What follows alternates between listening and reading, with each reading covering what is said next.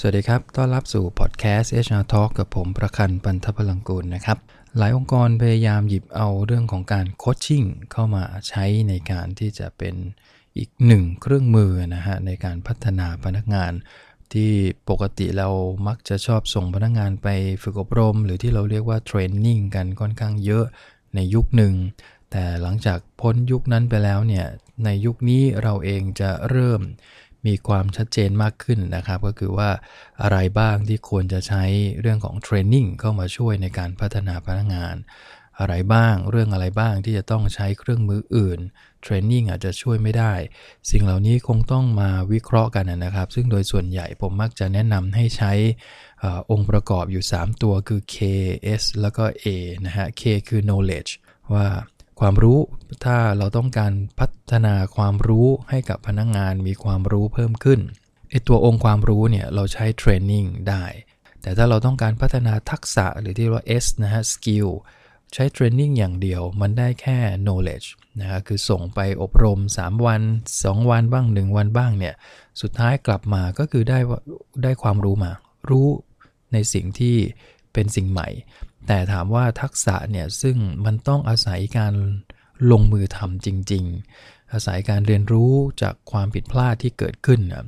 ส่วนใหญ่ training จะไม่ค่อยได้เรื่องของ skill นะครับถ้าเรากลับมาแล้วเราต้องการคือส่งพนักงานไปอบรมกลับมาแล้วเนี่ยเราต้องการให้พนักงานมี skill หรือทักษะเพิ่มมากขึ้น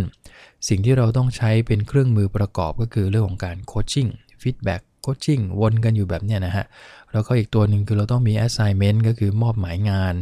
โดยมั่นใจนะครับว่าไองานที่มอบหมายเนี่ยพนักงงานคนนั้นจะใช้ทักษะใหม่ ๆ ที่เขาไปฝึกอบรมมาเนี่ยแหละครับ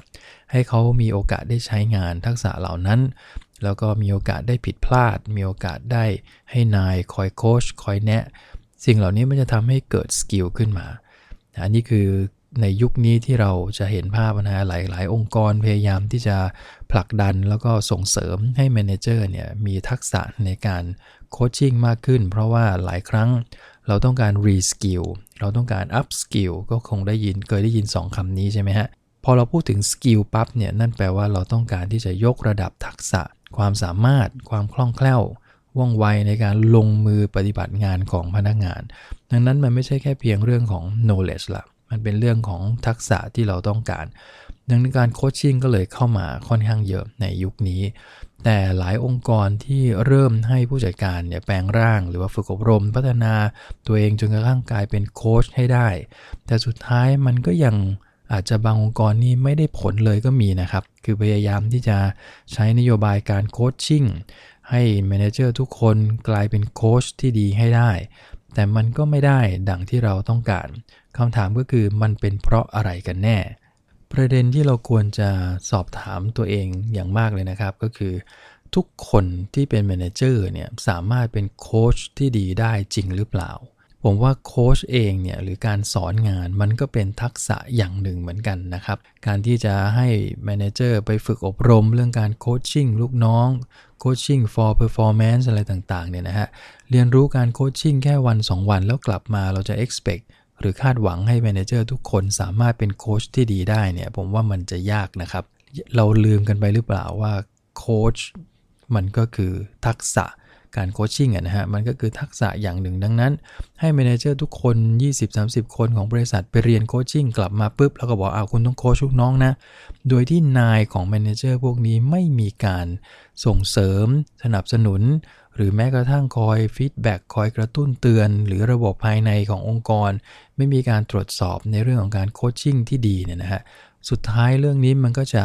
จางหายไปตามกาลเวลา แล้วเราก็มักจะมาบ่นว่าโอ้ coaching ไม่ได้ผล coaching ไม่ได้ผล จริง ๆ แล้วไอการ coaching อะมันได้ผล แต่มันต้องได้ผลกับคนที่ถูกฝึกถูกพัฒนาทักษะของการโคชชิ่งได้อย่างดีแล้วนะครับ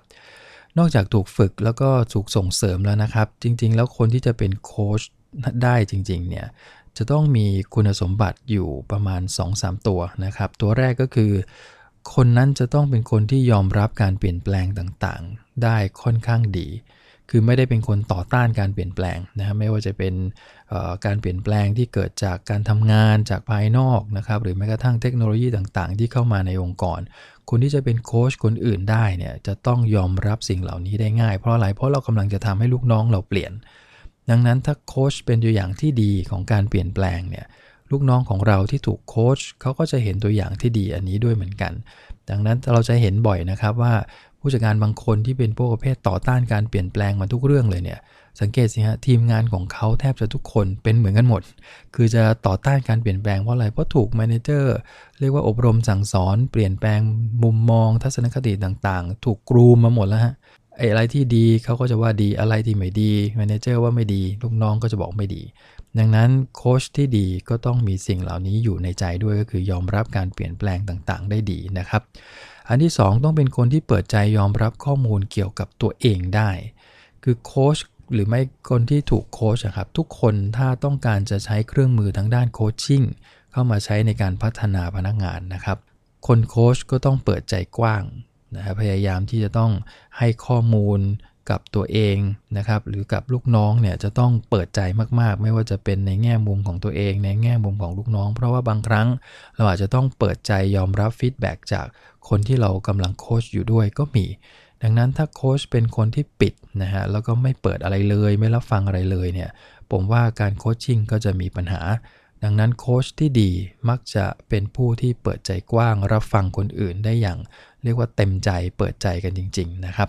อันที่ 3 ก็คือต้องเป็นคนที่มีความยินดี แล้วก็ต้องการเรียนรู้จากความสำเร็จของคนอื่นจริง ๆ การโคชชิ่งจะได้ผลต่อก็ต่อเมื่อมีบรรยากาศตรงนี้ครับ คนโคชเองก็ไม่ใช่น้ำเต็มแก้ว ก็ต้องยอมรับว่าตัวเองก็ไม่ได้เก่งทุกเรื่องไอ้เรื่องที่โคชเนี่ยโอเค เราเก่งนะ แต่เรื่องอื่นเราอาจจะไม่ได้ ก็ต้องเปิดใจยอมรับการสอนจากคนอื่นด้วย คือไม่ใช่โคชเก่งทุกเรื่องคงไม่ใช่แบบนั้นนะครับ สังเกตสิฮะโคชคนไหนที่เป็นประเภทแบบขี้อิจฉาการเห็นคนอื่นเก่งกว่าเราไม่ได้เนี่ย คนกลุ่มนี้จะเป็นโค้ชที่ไม่ค่อยดีเท่าไหร่ นะคือกลายเป็นคนที่น้ำเต็มแก้วนะครับ ดังนั้นการจะสอนคนอื่น มันก็จะมีแง่มุมอยู่แค่แง่มุมเดียว แล้วตัวเองก็ไม่ได้เรียนรู้อะไรใหม่ เพราะว่าตัวเองไม่ได้เรียนรู้ไม่ได้เต็มใจที่จะเรียนรู้จากคนอื่น แล้วก็ข้อสุดท้ายนะครับจะต้อง